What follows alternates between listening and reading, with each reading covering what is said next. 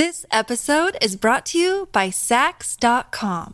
At Saks.com, it's easy to find your new vibe. Dive into the Western trend with gold cowboy boots from Staud, or go full 90s throwback with platforms from Prada. You can shop for everything on your agenda, whether it's a breezy Zimmermann dress for a garden party or a bright Chloe blazer for brunch. Find inspiration for your new vibe every day at Saks.com. Mom deserves the best, and there's no better place to shop for Mother's Day than Whole Foods Market. They're your destination for unbeatable savings, from premium gifts to show-stopping flowers and irresistible desserts. Start by saving 33% with Prime on all body care and candles. Then get a 15-stem bunch of tulips for just $9.99 each with Prime. Round out Mom's menu with festive rosé, irresistible berry chantilly cake, and more special treats. Come celebrate Mother's Day at Whole Foods Market. Look, Bumble knows you're exhausted by dating. All the must not take yourself too seriously and 6 1 since that matters. And what do I even say other than hey? well, that's why they're introducing an all new Bumble with exciting features to make compatibility easier, starting the chat better, and dating safer. They've changed, so you don't have to. Download the new Bumble now. Welcome to the New Books Network. Hello, everybody, and welcome back to New Books in Psychoanalysis, a podcast channel of the New Books Network. My name is Philip Lance, and I'm a host of the channel. Today, I'm interviewing Darian Leader about his book, Jouissance Sexuality, Suffering, and Satisfaction. And it was published by Polity Press in 2021. So, Darian uh, is a psychoanalyst working in London and a member of the Center for Freudian Analysis and Research his books include, among, among others, What is Madness, Hands, and Why We Can't Sleep. Um, and just so people know, this is a ridiculously short introduction to a, to a man who's quite prominent uh, in the Lacanian world. but uh, we'll let his interview sort of his substance come through in the interview, and, and you'll get a sense of who he is. So, um, welcome to the program, Darian. Thank you for inviting me, Philip. Good to be on your show. Thank you.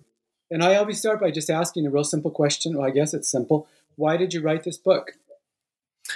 I wrote the book because it seemed as if what was becoming the most common currency in Lacanian psychoanalysis, the term jouissance and the vocabulary associated with it, was being used in a hardly rigorous way, in a kind of lazy way. And it was becoming more and more of a descriptive term.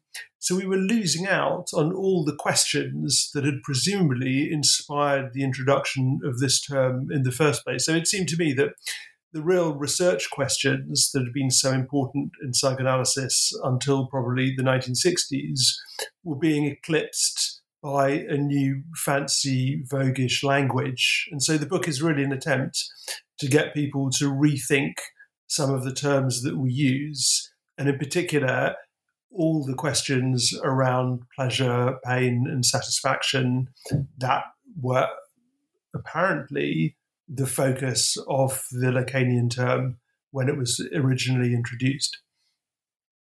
Yeah, and you you you mentioned that it, it's it has been used only descriptively. And so when I first came across that in the book, I thought, well, what does he mean by that? But I think I'm not going to ask you that right now because I think it'll come out as we continue to talk, but people maybe can hold that in mind because it's an important, I think, thing to understand about about the book. But I, I wanted to begin with um, in the acknowledgement section of the book, you said, um, Lacanian friends and colleagues, okay, quote, Lacanian friends and colleagues were either delighted or horrified by this book a polarization that is perhaps not unrelated to the subject matter itself. So uh, I guess I don't didn't have enough background in the controversies around jouissance or the I don't yeah. know if we could say the politics, but what did you mean by that? It wasn't so much a controversy around jouissance because there hasn't really been one. Um, it's more the fact that in the Lacanian world, we have a tendency to avoid any kind of critical discourse. So you're allowed to say that before the early 60s, uh, Lacan wasn't as precise as he would be later, but you're not really allowed to say that he got anything wrong.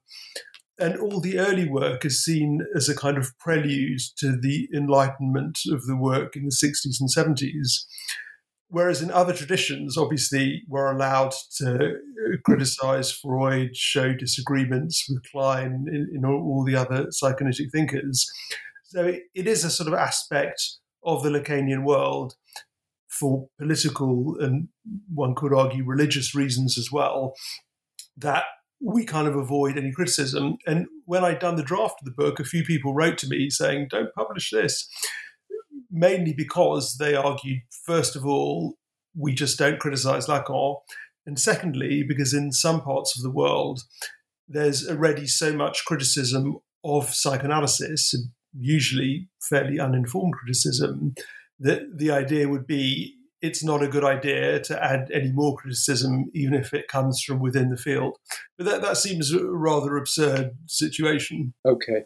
That, that actually helps me a little bit because, um, yeah, I, I did hear on another podcast somebody mentioning the book um, in a, I guess you'd say, sort of a neutral way, but they seem to imply that it was attacking uh, the concept of jouissance almost.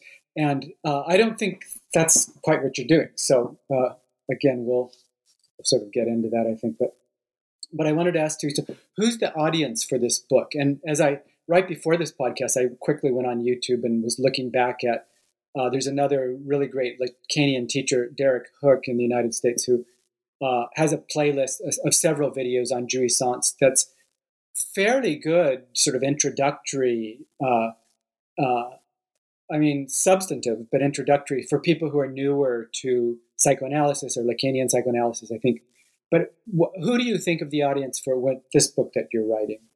I mean, the book is really aimed at people who work within the field of Lacanian psychoanalysis, so analysts, students, scholars, anyone who uses Lacanian vocabulary, and in particular, the concept of jouissance.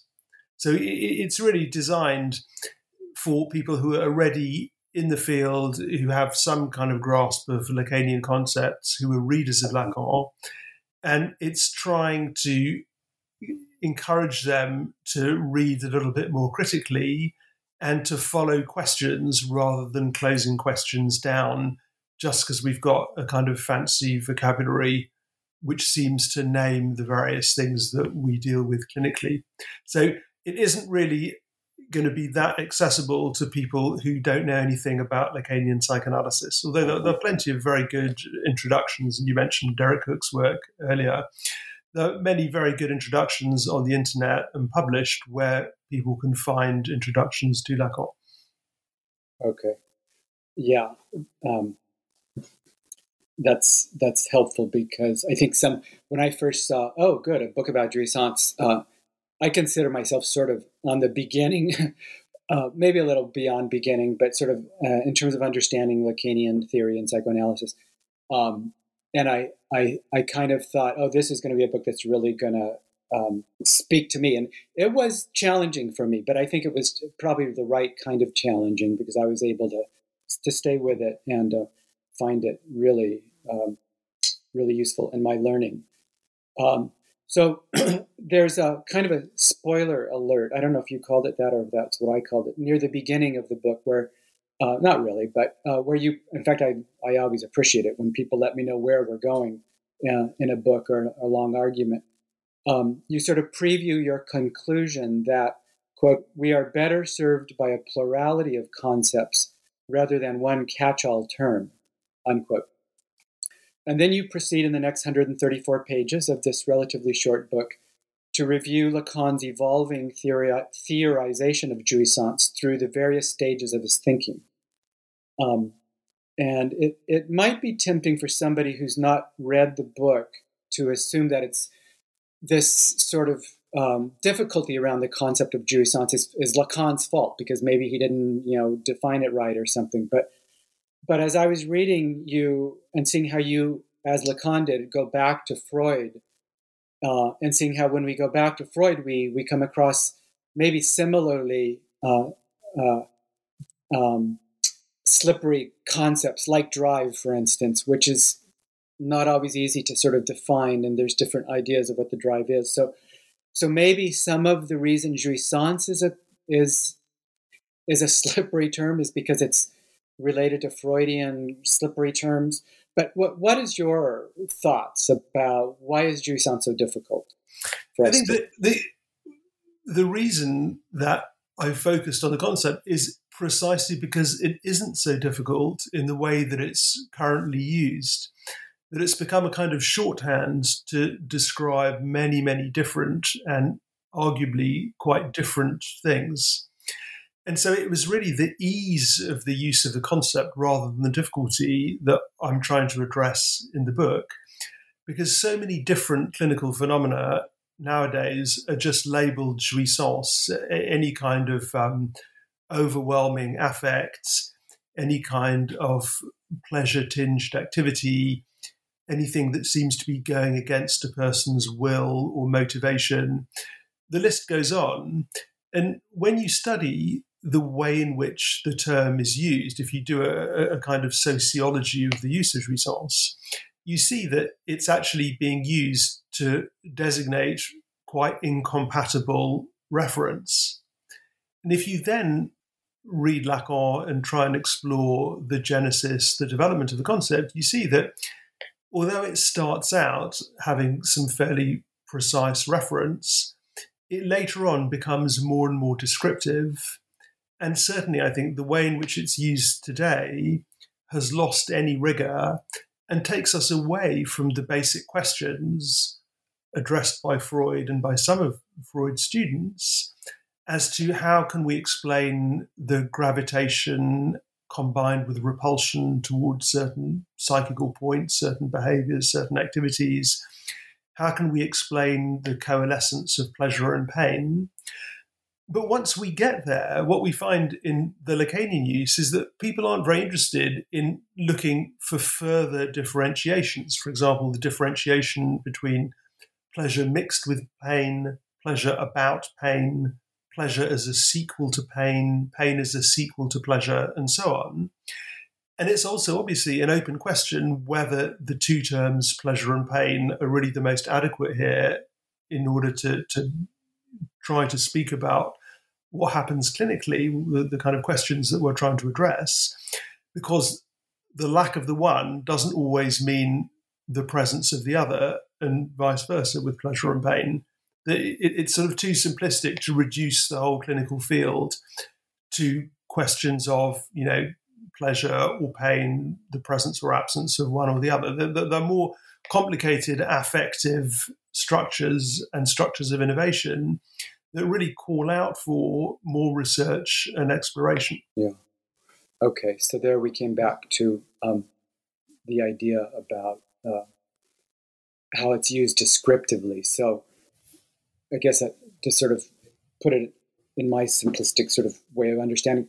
So, I think in, in the clinic, in our work with patients, we often see this phenomenon where there seems to be something pleasurable happening around something painful or some enjoyment. Um, and uh, so it's very easy immediately to go, oh, that's jouissance.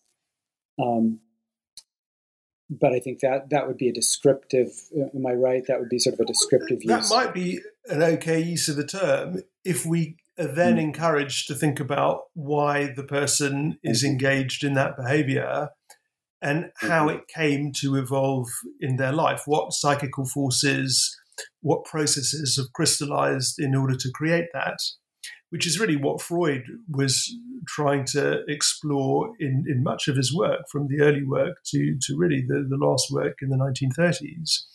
But in the kind of current Lacanian world, if we meet a patient who's doing something that seems to bring them a certain amount of pleasure, but actually with a big load of pain as well, we just tend to label it, oh, that's an example of jouissance, without really going further to try to see what processes have generated that that strange satisfaction. Yeah. Okay. Well, good. So that brings us to, um, I guess, uh, the, back to Freud, and um, you uh, somewhere near the beginning of the book, um, you you talk about, quote, a very nice Freudian theory of jouissance. I guess that was on page 12, um, where I guess Freud didn't use the word jouissance, right? But um, but he talks about a uh, this this symptom um, in a way that sound, which is a nice theory of jouissance, I guess. Uh, you say, which provides a quote a solid explanation of why what is experienced consciously as suffering involves a repudiated enjoyment, unquote. So maybe you could refresh our memory for about the Freudian theory of the symptom, because I guess that's what you're saying here is that it's a good, it's a theory of jouissance. Um, yeah, yeah, it, it, it's a theory that Freud elaborates in order to explain what he calls the strange satisfaction, the unrecognizable satisfaction in people's symptomology. And he starts, this is in the introductory lectures, with a very simple schema, a schema of libido and frustration. And he sees libido on, on, on a, in, a, in, a, in a sort of unipolar sense as a kind of primary gravitation towards an object on a more or less oral model. When that quest for satisfaction is frustrated, Freud thinks the libido then seeks alternative pathways. It seeks to resurrect infantile sources of satisfaction and it does so through the memory that we might have of certain scenes from our childhood or from things seen or heard subsequently. And Freud's basic idea is that we have unconscious fantasies which act like a kind of scaffolding that allow this libido that's searching for new pathways to, to find a new route, to, to find new ways back to points of satisfaction linked to childhood. The problem is this new construction of pathways that the libido is flowing down, to use Freud's language, generates a violent opposition from other parts of the psychical apparatus, which aren't too happy about this, that introduce reprimands and punishments, which means that ultimately the symptom is a kind of combo, it's a mix of both the sought after satisfaction and a punishment for that and a defense against it. So it's quite a complicated model.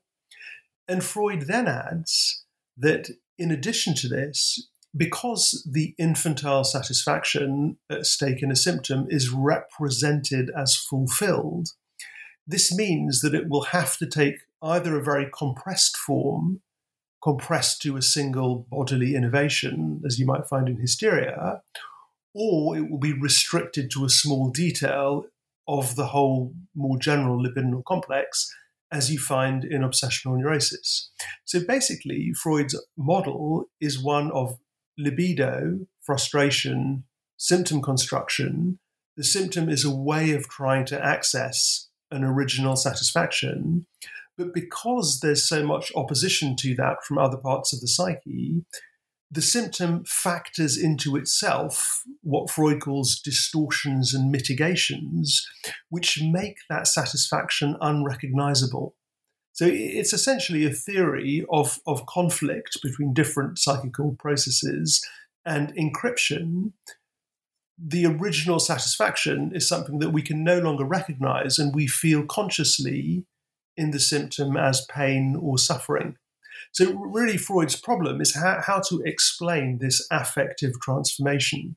So, we have a very neat theory about how symptoms are built and why what someone will experience consciously as suffering or pain, in fact, involves a repudiated enjoyment. So, that is so neat. And so, this is, I guess, kind of a rhetorical question. I think I know the answer, but why don't we just stick and say that's jouissance? There, there's there's a clear no, theorization. So, what, what's wrong yeah, with just why not? I mean, that? that would be that would be a nice solution. We could say, well, let's stop there and call that jouissance. Great. And then we can find some other terms for all the other things that we call jouissance, and there's mm. plenty of other things. But okay. one of the things that I'm interested in in the book is what is perhaps left out or not really developed in that first Freudian theory, mm-hmm. essentially two, two different elements there. First of all, the original frustration that sets this whole process in motion, arguably, Freud's students claimed, generates rage and perhaps hatred. And, and what happens to that rage and hatred? What, what are the, the what's the fate uh, of those feelings? Are they also factored into the symptom? Are they encrypted? Do they go away? Are they repressed? So there's the whole question of the effects of the initial frustration, which was again a, a big topic in British psychoanalysis. And then perhaps even more importantly than that, I mentioned earlier on that Freud's model of libido is more or less unipolar. Yeah, it's a kind of gravitation towards satisfaction. But what many of Freud's students pointed out in, in both Europe and in the States was that we could argue that the original effects of frustration, very, very early on in life, mean that there's an intense ambivalence that commands the very creation of libido. The libido isn't a kind of biological force that's there from the start, it's something that's forged through our early interactions with our caregivers. And within those interactions, we're going to have complicated mixtures of pleasure and pain, satisfaction and suffering that perhaps the concept of libido, when we see it as a single, one dimensional force, obscures. So, in the development given to this by Karin Stephen, who I devote a fair bit of space to in the book, she argued that the early experiences in the relation of the child to the caregiver, primarily the mother, will involve fusions of pleasure, hatred, rage, enjoyment, and pain. If, for example, the baby experiences a temporary suffocation at the breast, this will mean that its search for satisfaction might also be tinged with fear and terror. And her argument is that rather than separating these experiences, we need to see libido as essentially a hybrid made up of both attraction and repulsion, the effort to absorb and to push away, the effort to cancel and to preserve, fondness and revenge. All the polarities that we like for many reasons to keep separate she argues, and, other analysts as well argued, we should see all those as being, in a sense, fused in an original notion of libido. And, and Freud is aware of this. And in the 1920s, he says um, in a little comment that he, he doesn't accept what he calls an original bipolarity in the nature of the libido. Yeah? And the real question is there do we see the libido as a single instrumental force on this perhaps rather simplistic model of a baby searching for satisfaction at the nipple? Or do we see things as much more complicated so that that original satisfaction is also tinged with refusal, repudiation, disgust, fear, perhaps some archaic form of anxiety? And it was following that latter question that you find a lot of the, to my mind, very important innovations in the work of the post Freudians. Uh-huh. This episode is brought to you by Saks.com. At Saks.com, it's easy to find your new vibe. Dive into the Western trend with gold cowboy boots from Staud, or go full 90s throwback with platforms from Prada. You can shop for everything on your agenda whether it's a breezy Zimmermann dress for a garden party or a bright Chloe blazer for brunch, find inspiration for your new vibe every day at Saks.com. Another day is here and you're ready for it. What to wear? Check. Breakfast, lunch, and dinner? Check. Planning for what's next and how to save for it? That's where Bank of America can help. For your financial to dos, Bank of America has experts ready to help get you closer to your goals. Get started at one of our local financial centers or 24-7 in our mobile banking app. Find a location near you at bankofamerica.com slash talk to us. What would you like the power to do? Mobile banking requires downloading the app and is only available for select devices. Message and data rates may apply. Bank of America and a member FDIC. Hey, it's Ryan Reynolds and I'm here with Keith, co-star of my upcoming film, If, only in theaters May 17th. Do you want to tell people the big news? All right, I'll do it. Sign up now and you'll get unlimited for $15 a month in six months of Paramount Plus Essential Plan on us. Mintmobile.com slash switch. Upfront payment of $45 equivalent to $15 per month. Unlimited over 40 gigabytes per month. Face lower speeds. Videos at 480p. Active Mint customers by 531.24 get six months of Paramount Plus Essential Plan. Auto renews after six months. Offer ends May 31st, 2024. Separate Paramount Plus registration required. Terms and conditions apply if rated PG. Um, yeah, that's very useful because um, the original, the then what do we call it? The neat theory of Freudian jouissance um, is based on that libido as just seeking satisfaction. And um, I know in, in my patients, when I when I try to just stick with that, it always seems like, but there's something more going on. It's it's not always easy to find the, the, the seeking for pleasure or sexual repressed sexual satisfaction. Mm-hmm. So this adds in this whole other element of aggression and hatred that could be um, in the symptom too. Um, so you say that in too many cases, writers and clinicians use the term jouissance in a way that obscures the relation to the other, hidden beneath what is presented, hidden beneath what is presented as a non-relational autoerotic erotic satisfaction. Can you? Yeah, I think this is another um, very important omission in a lot of Lacanian psychoanalysis. It's more recognized in, in US and, and to a certain extent British psychoanalysis. But it's the idea that, that very often when we seem to be witnessing someone's self enclosed satisfaction, their kind of so called regression to a libidinal object, maybe linked to something to do with eating or drinking or watching or looking or hearing, all, all the different Freudian drives that one could think of here. We tend to oppose that to a more dialogic relation to the other.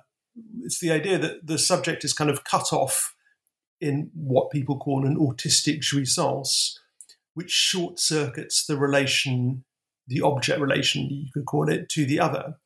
And again, it's a useful shorthand for some clinical phenomena. But when we actually look at what Freud has to say about the autoerotic dimension, and later writers, especially Karin Stephen and Balint, for example, they're much more careful. And what they show very convincingly is the way that a baby and child in an adult's body isn't something that is in any way entirely self enclosed, but because of the early relations with our caregivers, their responses and their failures to respond to us become inscribed on and within the body. This was a, a fundamental idea that, that Karin Stephen develops and that Harry Stack Sullivan developed in America.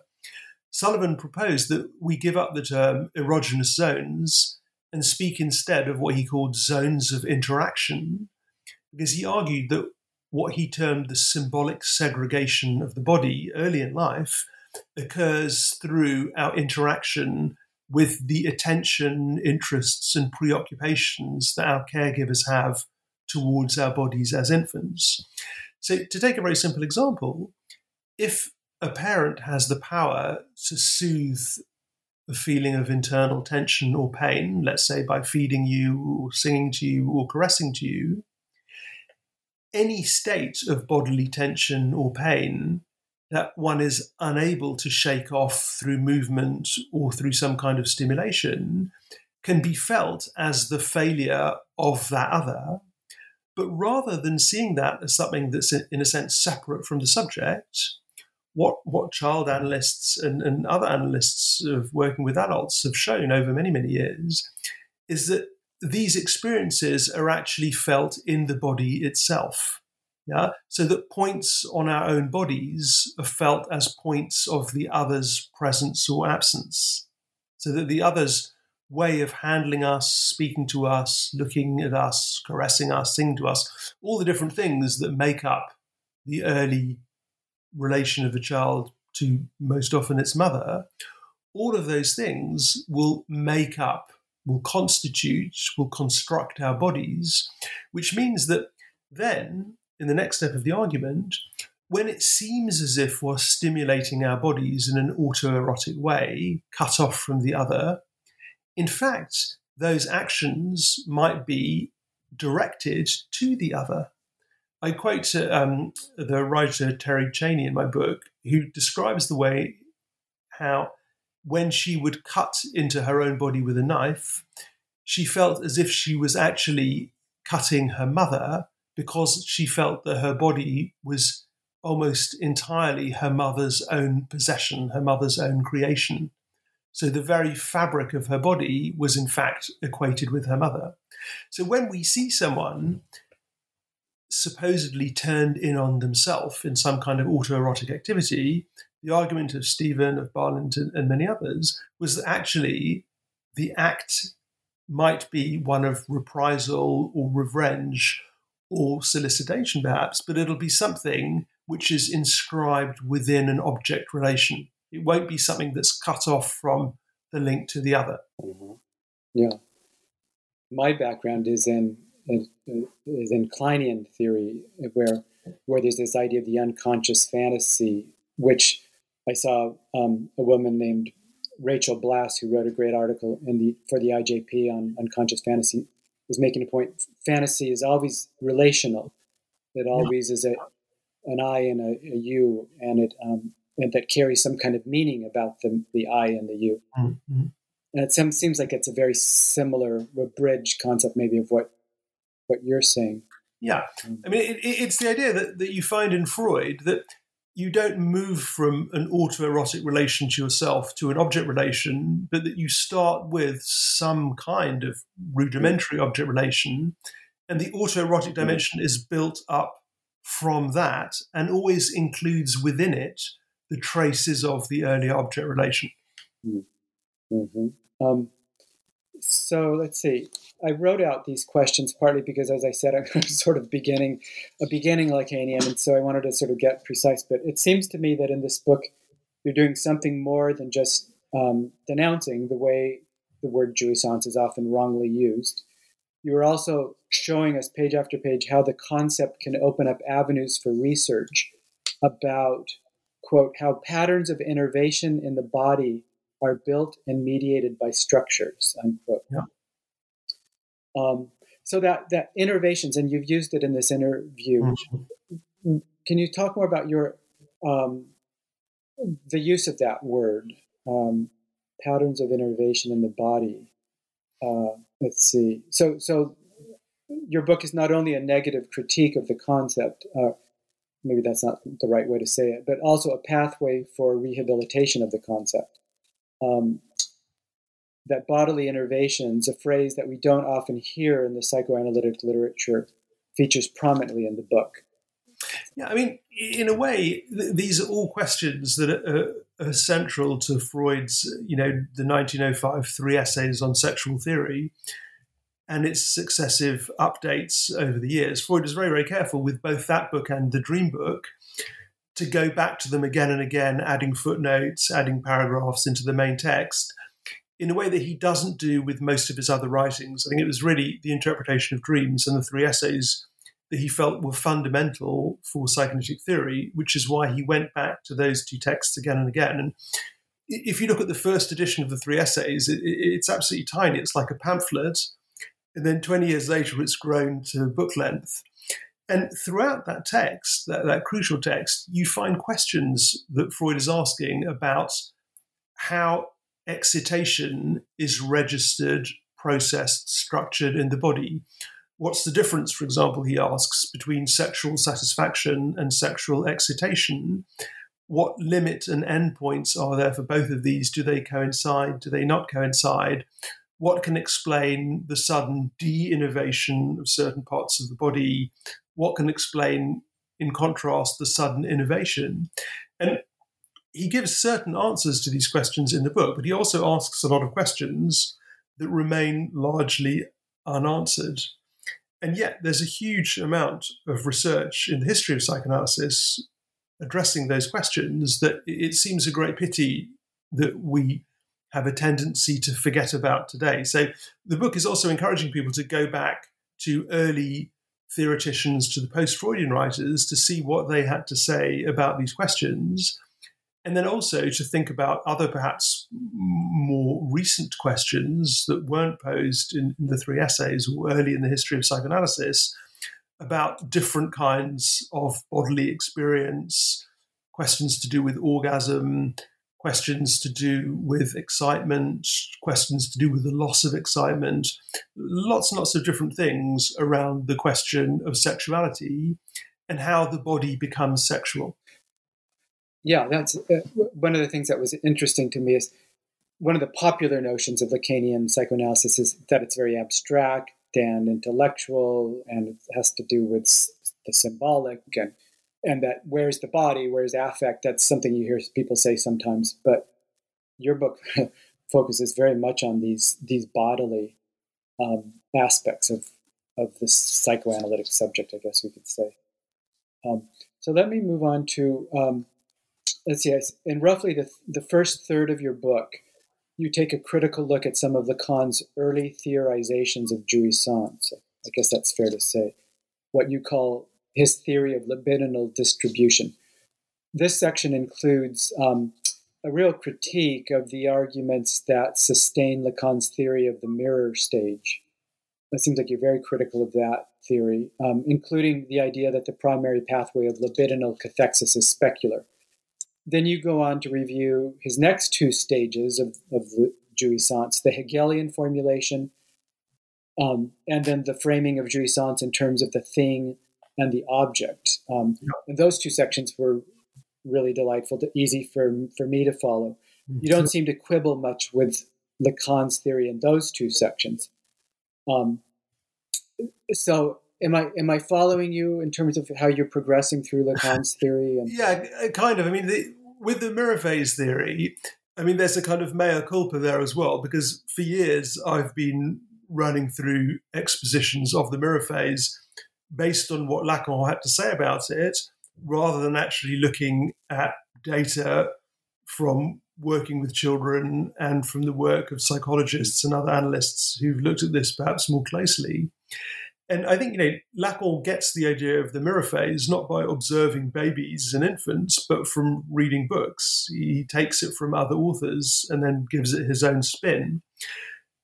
It's a lot more complicated than we usually make it appear to be. And in the book, I look at the many different differentiations in a baby and an infant's relation to reflecting surfaces and mirror identification. So I try and bring in other research that shows that there are a lot more things going on in the first year and a half, two years of life than Lacan's exposition makes out.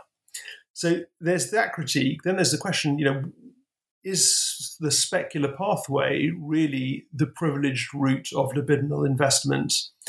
And you know, certainly one could argue it plays an important part for sure, but I think that risks neglecting the other very important bodily processes, such as the use of the musculature and especially the hands operating in the first few years of life, which also, and arguably in a comparable sense, have a role to play in the distribution of libido.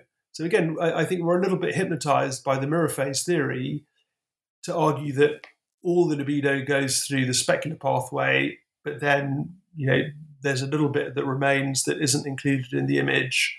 And Lacan obviously has various developments around that that I talk about in the book. If we then move on to the work in the, the later 50s, early 60s around the thing and the object A, I mean, you say I don't have a lot of quibbles with that. I mean, there's some um, lovely things there in Lacan's commentaries. But one of the problems that, again, I hope is clear um, in the book is that really what we end up with there is something very similar to the rather simplistic Freudian model of an excess of energy in the psychical apparatus which overwhelms the various systems that have been constructed. And jouissance is indeed often defined as a too much, something that's too much to bear, too much to enjoy, too much to think, too much to imagine.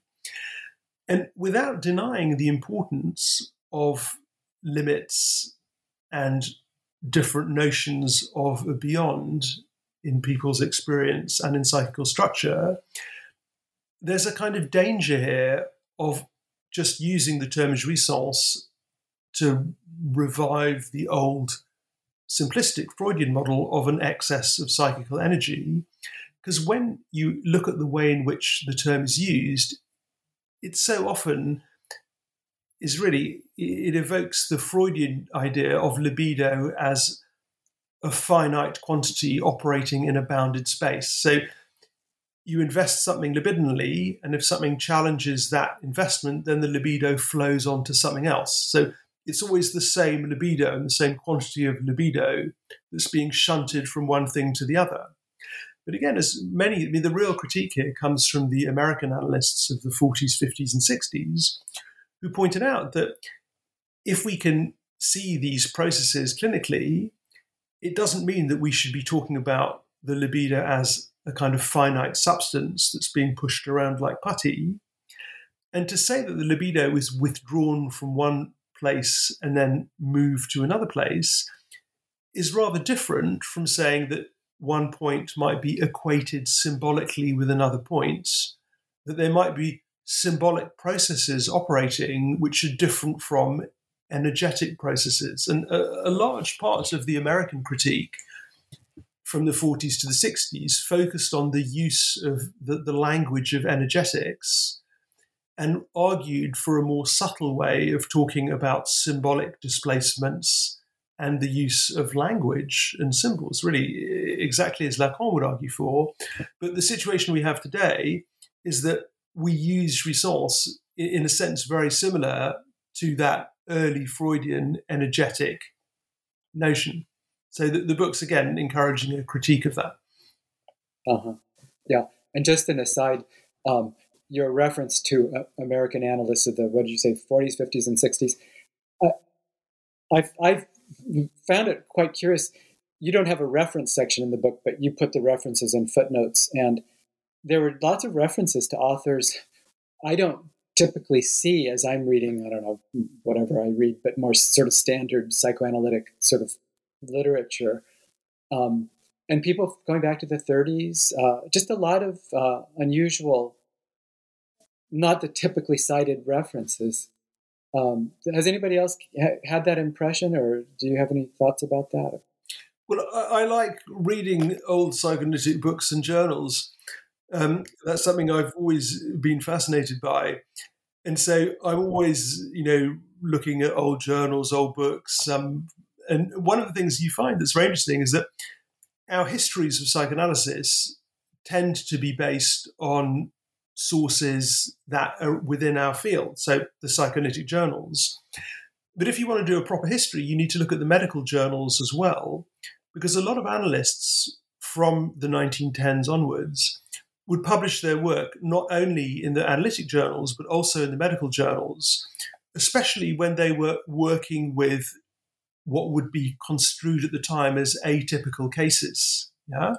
So you find a lot of stuff published very early on where analysts are working with psychotic subjects or, or people with the kind of difficulties that the histories say only became dealt with by psychoanalysis in the 1950s or 60s or 70s. You find that all much, much earlier if you cast your net more widely and just look at the different kinds of forums in which these discussions were taking place. And so you really get to a, a different kind of history. And, and that's one of the things that um, has always been very important to me is to look at psychoanalytic history in order to contextualize what people are doing. And, and the same with Lacan that usually we decontextualize Lacan. And another thing that I'm trying to do in the book is to encourage people to read his work alongside the work of his contemporaries, contemporaries in America, in England, in France, in other countries, in order to better understand the historical framework in which these ideas are being developed. Mm-hmm. Yeah. Yeah, I, I, quite enjoyed, uh, I found it really refreshing to be hearing some some new voices uh, um, and the way you brought them in. Um, so okay, so so then I think through the book you're tracing the development of Lacan's theories of jouissance. And in one of the final sections of the book, you, you arrive at the early 1970s when Lacan wrote about feminine jouissance in Encore. This is another section where you seem to be very critical of the theory one of the ideas in Encore is that women experience a powerful jouissance but are unable to say anything about it. And you react to this idea by saying, doesn't this just replicate the familiar trope of the woman as enigma, while at the same time managing to ignore the very rich and precise formulations about arousal and sexuality that women have made and continue to make? It is just bizarre to say that women have not managed to articulate anything about their experience of the other jouissance, as if to cancel not only their speech, but so much of their literary, poetic, and artistic productions.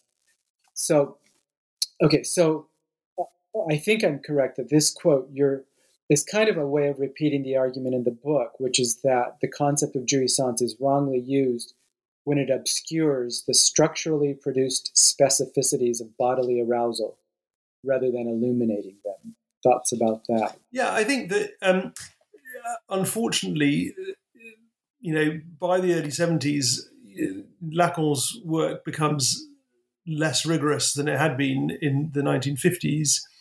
And the, the Seminar Encore is is often seen as a, a kind of you know summit of sophisticated theorizing, there's a lot of fancy logic and, and pseudo mathematics in it, which which male analysts and male readers find very exciting, and they like to endlessly reproduce and do commentaries on in a kind of masturbatory way. When you actually look at what Lacan's saying, it's incredibly simplistic, and it's really, in many senses, um, disrespectful of women and women's productions he's saying that women haven't managed to articulate anything about this experience of the other's jouissance. And if you took seriously what he says about the other's jouissance, you can find, you know, not only in, in the speech of women, but in the writing, the art, the, the cultural productions of women for centuries, examples of what they supposedly haven't said. But it just it's just a point in a long trajectory in Lacan's work where there is a lack of respect for what women do and what they've produced analytically. As early as 1960, Lacan says he's still waiting for women to contribute something to psychoanalysis. Yeah? And he's saying that to a room which includes women who were his patients, his supervisees, people who'd sent him their books and their articles, you know, we, we know. Um, so there's an extraordinary lack of respect there for other thinkers, and especially for, for female ones. So I think that you know there's some interesting things in Encore, but ultimately, you know, it, it's a privileged guy making some big fancy pronouncements, telling women what what they are, and I do think that seminar should be read with a great deal of skepticism and critique. And there should be an openness to read what women analysts and women writing outside our field have to say about their experience of the body and their theorizations of bodily and psychical processes. So we be, we began this interview. You mentioned how it's not considered kosher to criticize Lacan. So um, is this is this book going to get you into trouble? Maybe you're well, beyond being in trouble, but not not really. No, I mean, um, I think that you know what the book aims to do is to encourage a kind of a, a critical way of reading Lacan and contextualizing Lacan and reading other authors. Yeah. So it's not just about getting people to say, well, Lacan might have been wrong about this, but it's also to encourage people to read other authors that they might never even have come across before. Yeah, there's a lot of um, references to, to other analytic thinkers in the book. I mean, to the extent that Lacanian groups, for the most part, are governed by religious and political considerations, then obviously, you know, the book will just be ignored. I assume it will just be ignored. But nowadays, you know, there's quite a few groups in different countries in America, over here in England, um, in France, certainly in, in Spain, in Latin America, where there's more of an openness that you're actually able to say, well, you know, maybe this idea needs to be revised or, or maybe it isn't actually correct. In those groups, there's there's a sort of growing openness that, that you see, you know, more and more seminars advertised nowadays where there's some kind of critical perspective and an effort to engage with thinkers from other traditions rather than just sort of dismissing them as idiots, which has been the kind of practice in the Lacanian world for, for decades now.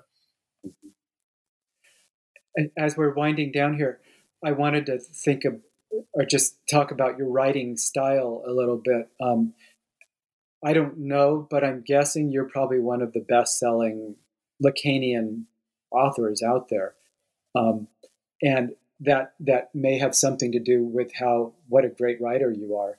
And uh, I uh, discovered that when I read your first book, What Is Madness, um, which was such a delight. But and and so my it's interesting reading this book. It's so scholarly, superbly scholarly, and yet um, I was trying to find the quality. There there are lyrical sections um, that are really beautiful, but there's there's a lot of just things that just made me laugh, um, and I almost the, the thing the idea that kept coming to mind was like it's a delightful kind of romp through through psychoanalytic theory.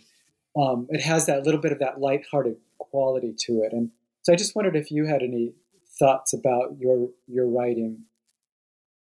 Well, it's very nice um, to hear those kind words about my style. Thank you. Um, I mean, I think the the style it's just something that comes from reading a lot of psychoanalysis, listening to people talking, and I think I often try when I'm writing to capture the quality of having a conversation. So it's it's less a sort of academic style prose, and it's more you know we're moving from one thing to the other in the way that one might do when one's in a dialogue with someone. Um, it, it, in terms of um, the other things that, uh, in a way, have sort of shaped the the writing style, I spent a lot of time and still do when when time permits reading um, uh, late 18th and early 19th century essays, which I find quite delightful to read. Um, and so maybe some of that filters through to the um, the style in the writing, perhaps. But th- those are the things that I, I enjoy most reading. Is um, you know late late 18th, early 19th essays, and and obviously psychoanalytic literature right from the early days up until today. Are you working on any other books at the moment, or I've just had a little book out in um, in France, which is called um, Relire le Petit Hans, which is a rereading of the Little Hans case, and it kind of um, offers a critique of the usual Lacanian expositions of the case looks at Lacan's reading from the 1950s and adds to that what we've learned from the Freud archives uh, as they've been de-restricted since then, and the work of some very fine historians who've written about Hans in, in the last 15 years. So what I'm trying to do is is kind of bring together the Lacanian stuff and the more recent historical stuff and to see how that allows us to reread the case. So that's just out in France. It's also out as an uh, e-book in English called Rereading Little Hans, and you can get that on the website of CFAR, the Center for Freudian Analysis and Research. Did you write the book in English or in French? I wrote it in English, and they um, they did a very nice translation into French. Okay. All right. Well, thank you so much um, for taking your time to talk about your book. Great. Thank you very much, Philip. So you've been listening to an interview with um, Darian Leader about his book Jouissance, Sexuality, Suffering, and Satisfaction here at the New Books in Psychoanalysis um, podcast, a channel of the New Books Network. So please contact me at philipjlance at gmail.com to let me know your thoughts and questions about the show. And thanks for listening. Bye bye.